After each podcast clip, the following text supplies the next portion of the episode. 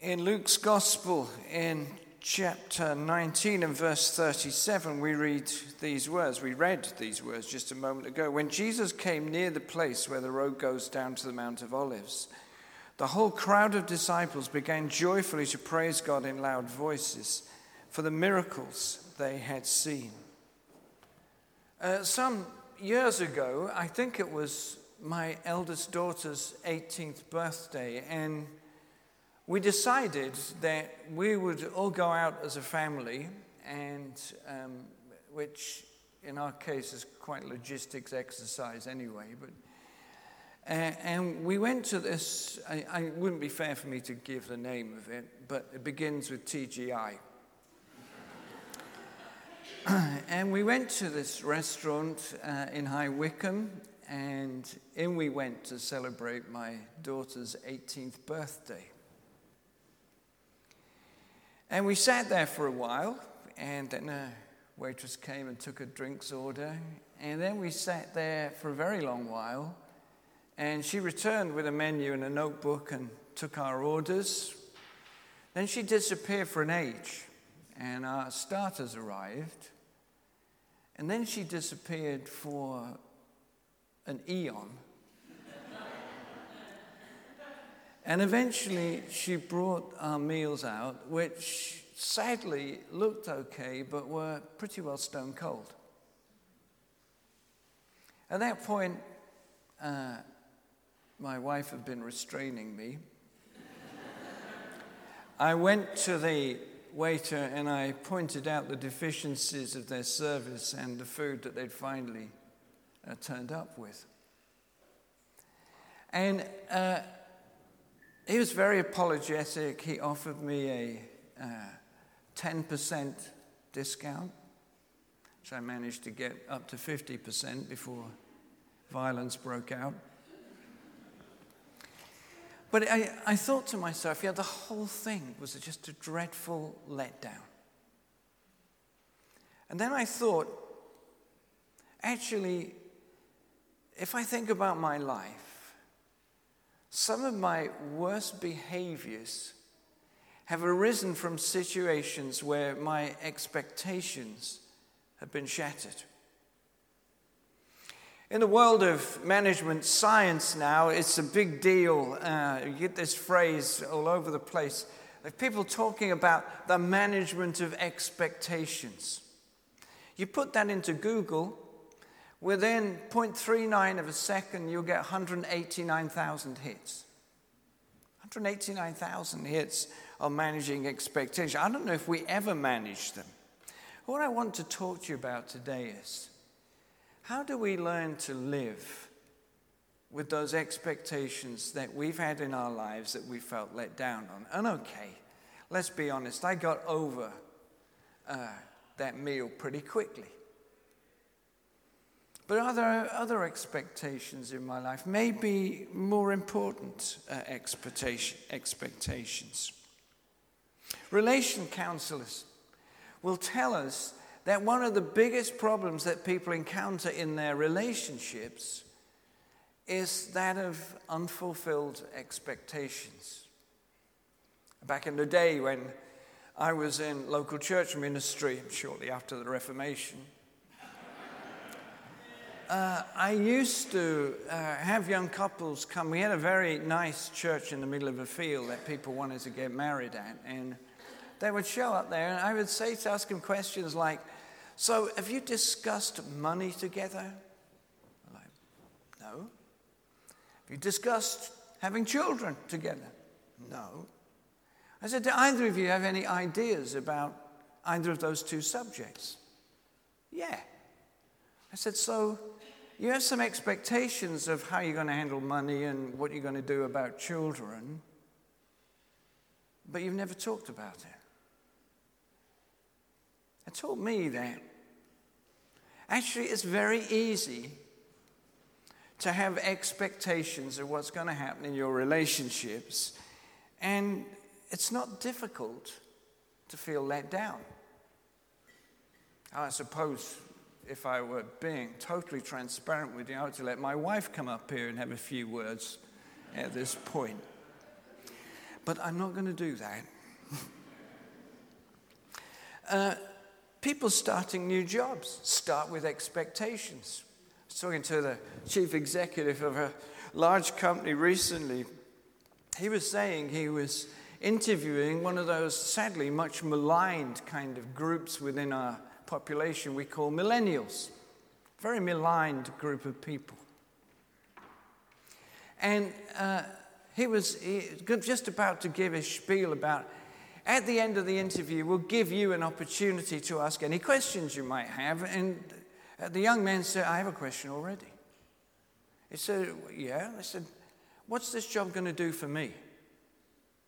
The guy goes, CEO goes, Ooh, uh, we have a job here we need you to do. I hope it will do something for you. But actually, my interest in this interview is can you do the job? You can see, can't you, how quickly expectations can drift in different directions and cause difficulty. I, I realize one of the most inadvertent but smartest things I ever did was when I got to my first parish where I was uh, the minister, senior minister.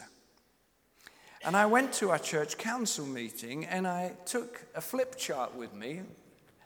And I said to the PCC, So, what do you think my job is? I shouting stuff out. We're like on the fourth page.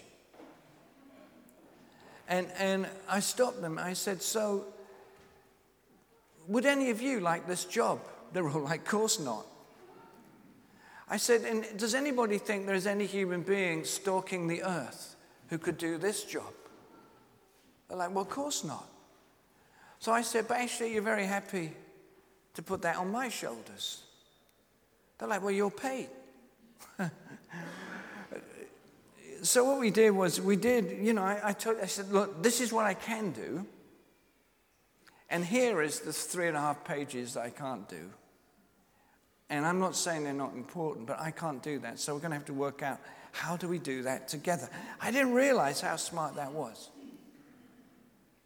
But I tell you, it saved me a lot of sleepless nights and stress. Jesus entered Jerusalem to a mood of great celebration, comes out even more, I mean, you may or may not be aware of this, but, but this little narrative about Jesus, the so called triumphal entry into Jerusalem, is recorded in all four of the Gospels. It must be there to teach people like you and me something really important. In the other three versions of it, the celebratory aspect of it is even clearer. Luke tells us it was the crowd of disciples. The other Gospels tell us it was the whole crowd and as you well know, in Mark's gospel and Matthew's gospel, they cut down palms from trees and chucked those on the road and didn't, uh, didn't record that their cloaks were put on the road. Something's going on. Why would the crowd that shouted, Bless God and Hosanna, why would that crowd just a few days later be the same crowd that shouted, Crucify? Something had gone wrong. Dorothy L. In 1941 wrote her play, it was actually 12 little plays for radio, called The Man Born to Be King. One of those plays was about Judas. Of course, you know that Judas betrayed Jesus and went behind his back and sold his soul for 30 pieces of silver, which uh, we're not quite sure what that would be worth today. It could be anything between £70 and £2,900, but not a lot of money to give somebody's life over to the enemy. And Dorothy L. Sayers' theory was that Judas suffered from shattered expectations.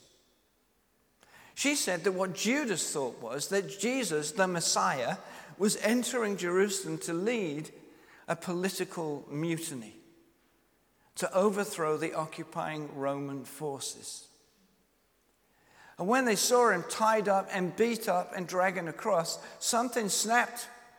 You know, they could see he was not going to fulfill his, the purpose they thought he had come to fulfill. and their expectations were shattered. And the mood of the crowd turned ugly. And they shouted, Crucify. And if you've ever thought, you know, about that little piece in the Epistle of James, which is a very challenging piece of scripture, James says, the tongue, the very same tongue that you use to bless God, is the very same tongue you use to curse human beings. Hosanna, bless God. Hosanna literally means in Hebrew, save now. What that crowd was shouting was, in effect, when Jesus entered Jerusalem, they were shouting political slogans. It's a bit like, I'm not making a political point here, believe me, I'm just making an example, right? It's a bit like, you know, you hear the chant, Tories out.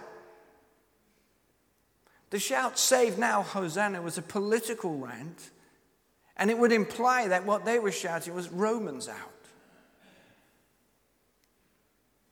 No wonder the governor, Pilate, was very nervous when he heard this kind of insurrection arising. But here's my point, and this is what I want to try and help you with, and in helping you, help myself with, is how do we deal with expectations that are let down? Broken expectations, hopes dashed, disappointment in spades, and behavior that are out of control, behaviors that are out of control. Of course, that leaves us with the very difficult question. And I know that in a group this size, some of you will be suffering from this big time. And it's this how do we deal with disappointment? How do we deal with our lives when we've been deeply disappointed? I can remember now only too well as a young fellow, 15, 16 years old I wanted to be a professional footballer, and I was reasonably good at football. And I got a certain way with that, and in the end, I was told, actually by the manager of the enemy, Manchester City, that I would never be good enough to play in the old First Division. I, I mean, I'm telling you that now. I mean, a few days' time, I'll be 70 years old. So, whatever 15 is from 70, somebody shout it out. 55? 55, I can still feel the disappointment in the pit of my stomach at being told that news. And I can remember thinking I wasn't a believer then, I wasn't a Christian. I had nothing inside me to fight that kind of disappointment. So I just got angrier than I already was. Acted out terrible uh, behaviors. And disappointment can do that to you. It can break your relationships, it can break your heart. And I know, you know, having been a pastor for the last 40 years, how much disappointment, how much shattered expectations can affect us. And my observation is we, we have a number of ways of kind of trying to cope with this. Some of them are healthy, some of them are not so healthy. One way of dealing with it is you just give up. And when I was told I wasn't good enough to play uh, First Division football, I went off in a sulk and played rugby league.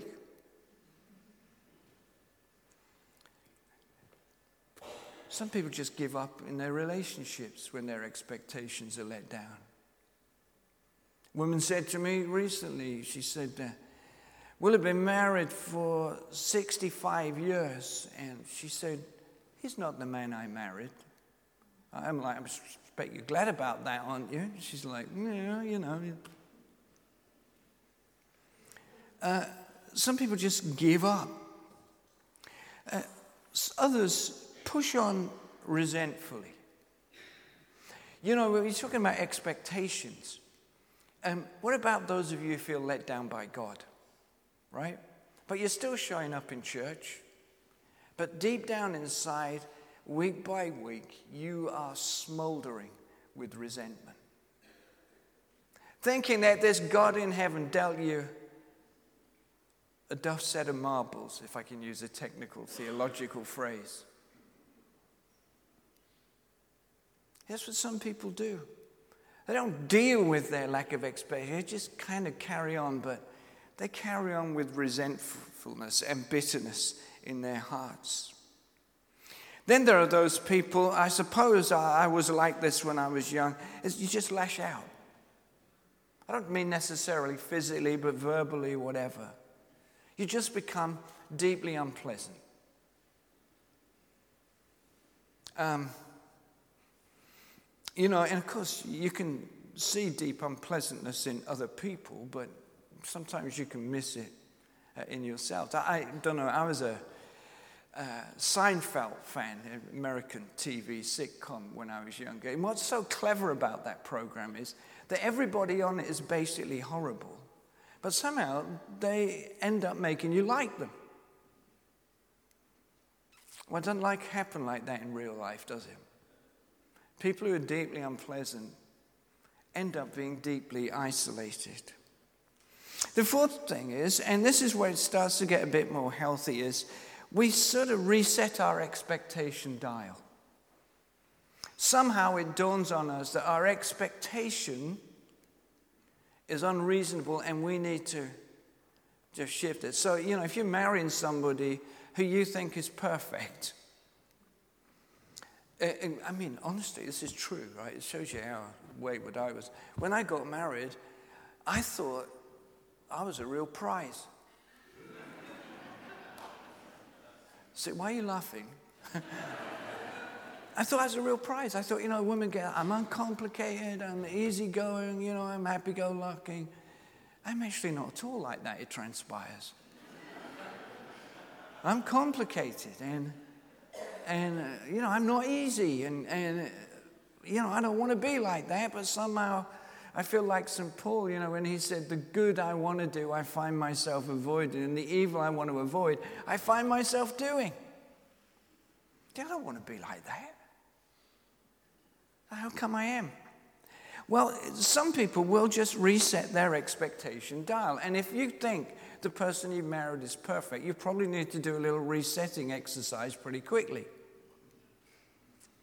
Because nobody apart from Jesus Christ who walks this planet is perfect.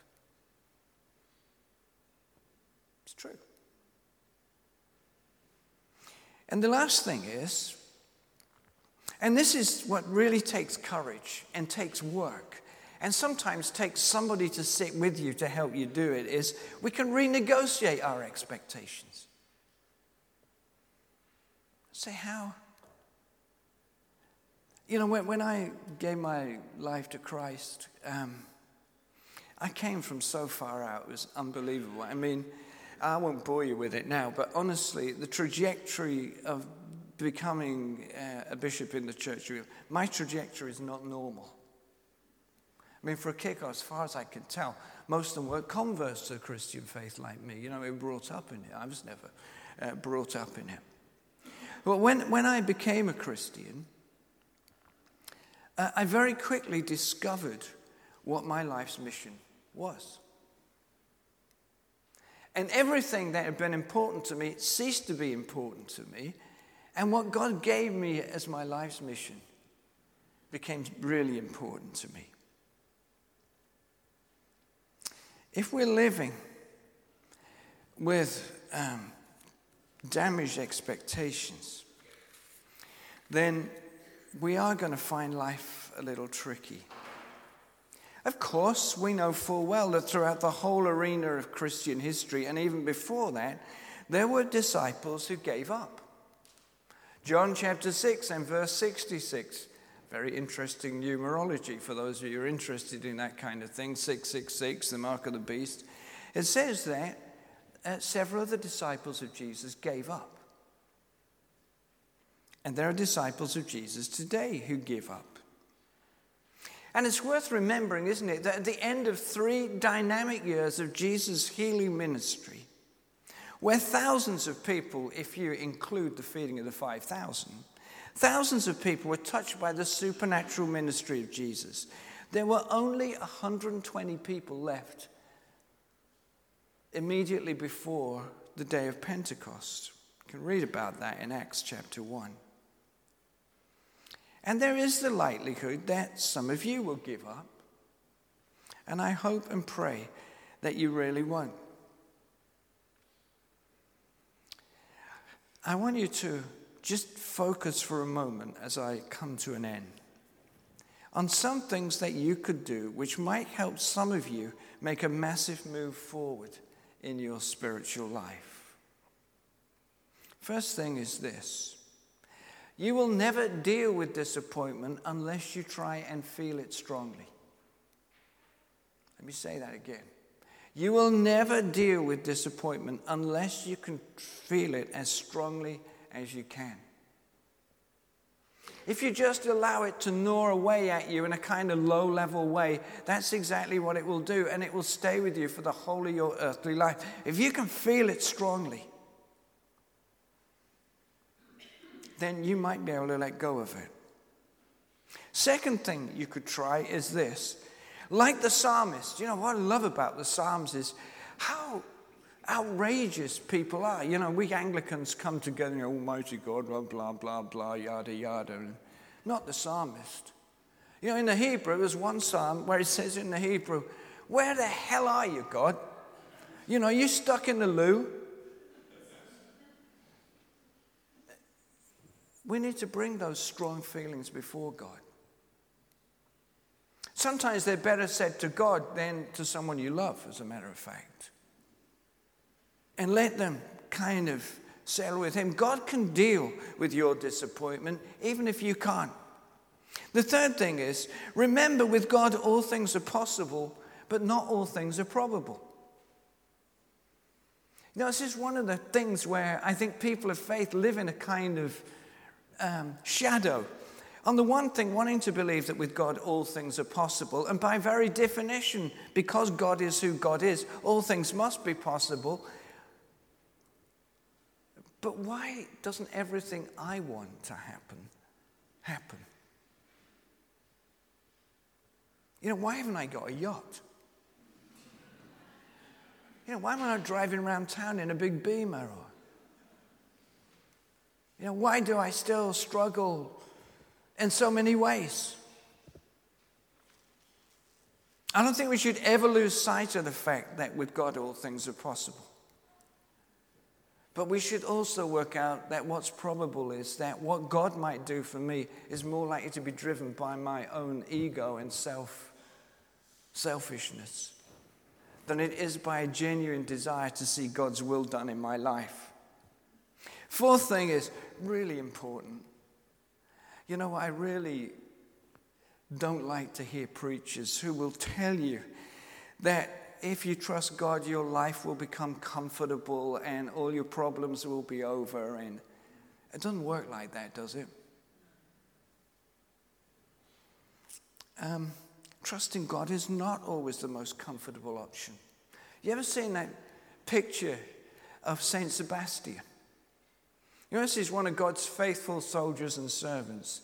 And the most commonly known seen picture of Saint Sebastian is there's this guy nailed to a cross like Jesus was, except that somebody's fired about 28 arrows through him while he's on the cross. You're like, I wonder if St. Sebastian was feeling comfortable at that moment. God doesn't promise you an easy life, He promises you a fulfilled life. And you need to think about that. The fifth thing is always be open to a new move from God. And the sixth thing is hang on in there, please. I'm going to close with a story about. Uh, I say he's a friend of mine. I probably haven't seen him for 37 years now. We're that close. And he was a licensed lay minister uh, in the church where I was a curate. And he was married and um, they had their first child. And this child was severely, severely disabled child. For the first year of this child's life, he virtually never stopped screaming. All through the night, Really difficult stuff. And, uh, you know, there's this kind of drip feed from the doctors about quite how acute his condition uh, was. And they were told he would never, never live past the age of five. In fact, he lived till he was 18 years old, and then he died. One night, it got so bad, Colin went into Matthew's room and he picked up a pillow.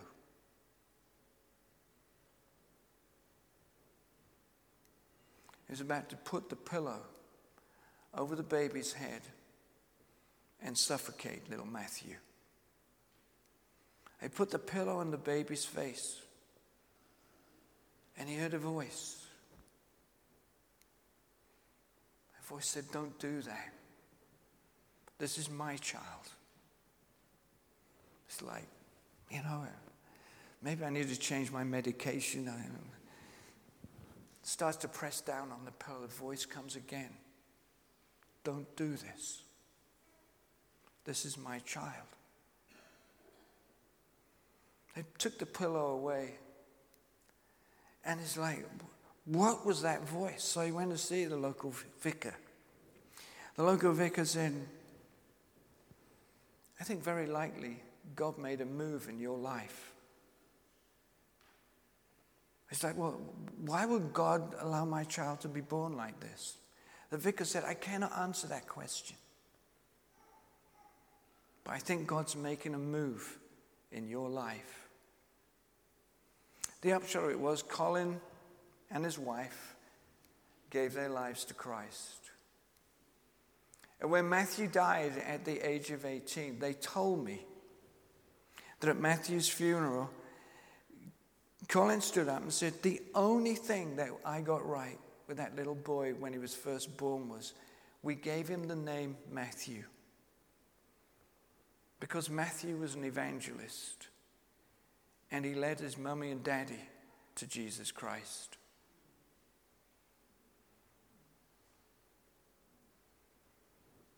Listen to me. You've got disappointment in your life that you're not dealing with. I want to plead with you. Do something. Feel the disappointment. Try and hand it on. Speak openly and honestly with God. Let it go. And maybe most important, and those of you who feel this will know it. It may be that you need a new move of God in your life. And I can't make that happen. All I can do is plead with you. Just be open to this God who can do a mighty move in your life and can transform the deepest parts of your disappointment in a way that you would never dare to ask or imagine. To Him be glory. Let's not be part of that crowd that shouts Hosanna one day and shouts crucified just a few days later.